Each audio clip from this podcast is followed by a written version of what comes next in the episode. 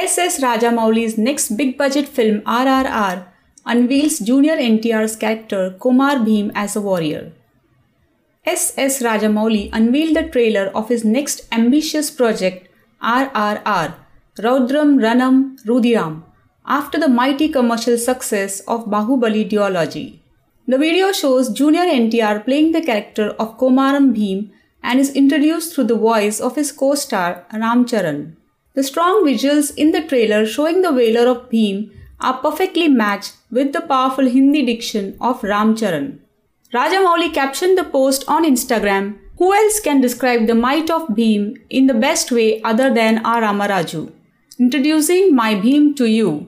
As we all know, every fictional film of Rajamouli is a visual treat to the audience. The film is a fictional drama set in the colonial era of the British rule, shedding lights on the lives of freedom fighters. Alluri Sitaram Raju, played by Ram Charan, and Komaram Bhim are the two freedom fighters who fought against British Raj and Nizam of Hyderabad. The film RRR marks the South Indian cinema debut of Bollywood actors Alia Bhatt and Ajay Devgan. Alia Bhatt is paired opposite Ram Charan while Ajay Devgan would have an extended cameo. It was announced that Hollywood actors Ray Stevenson, Olivia Morris, and Alison Doody would play major roles.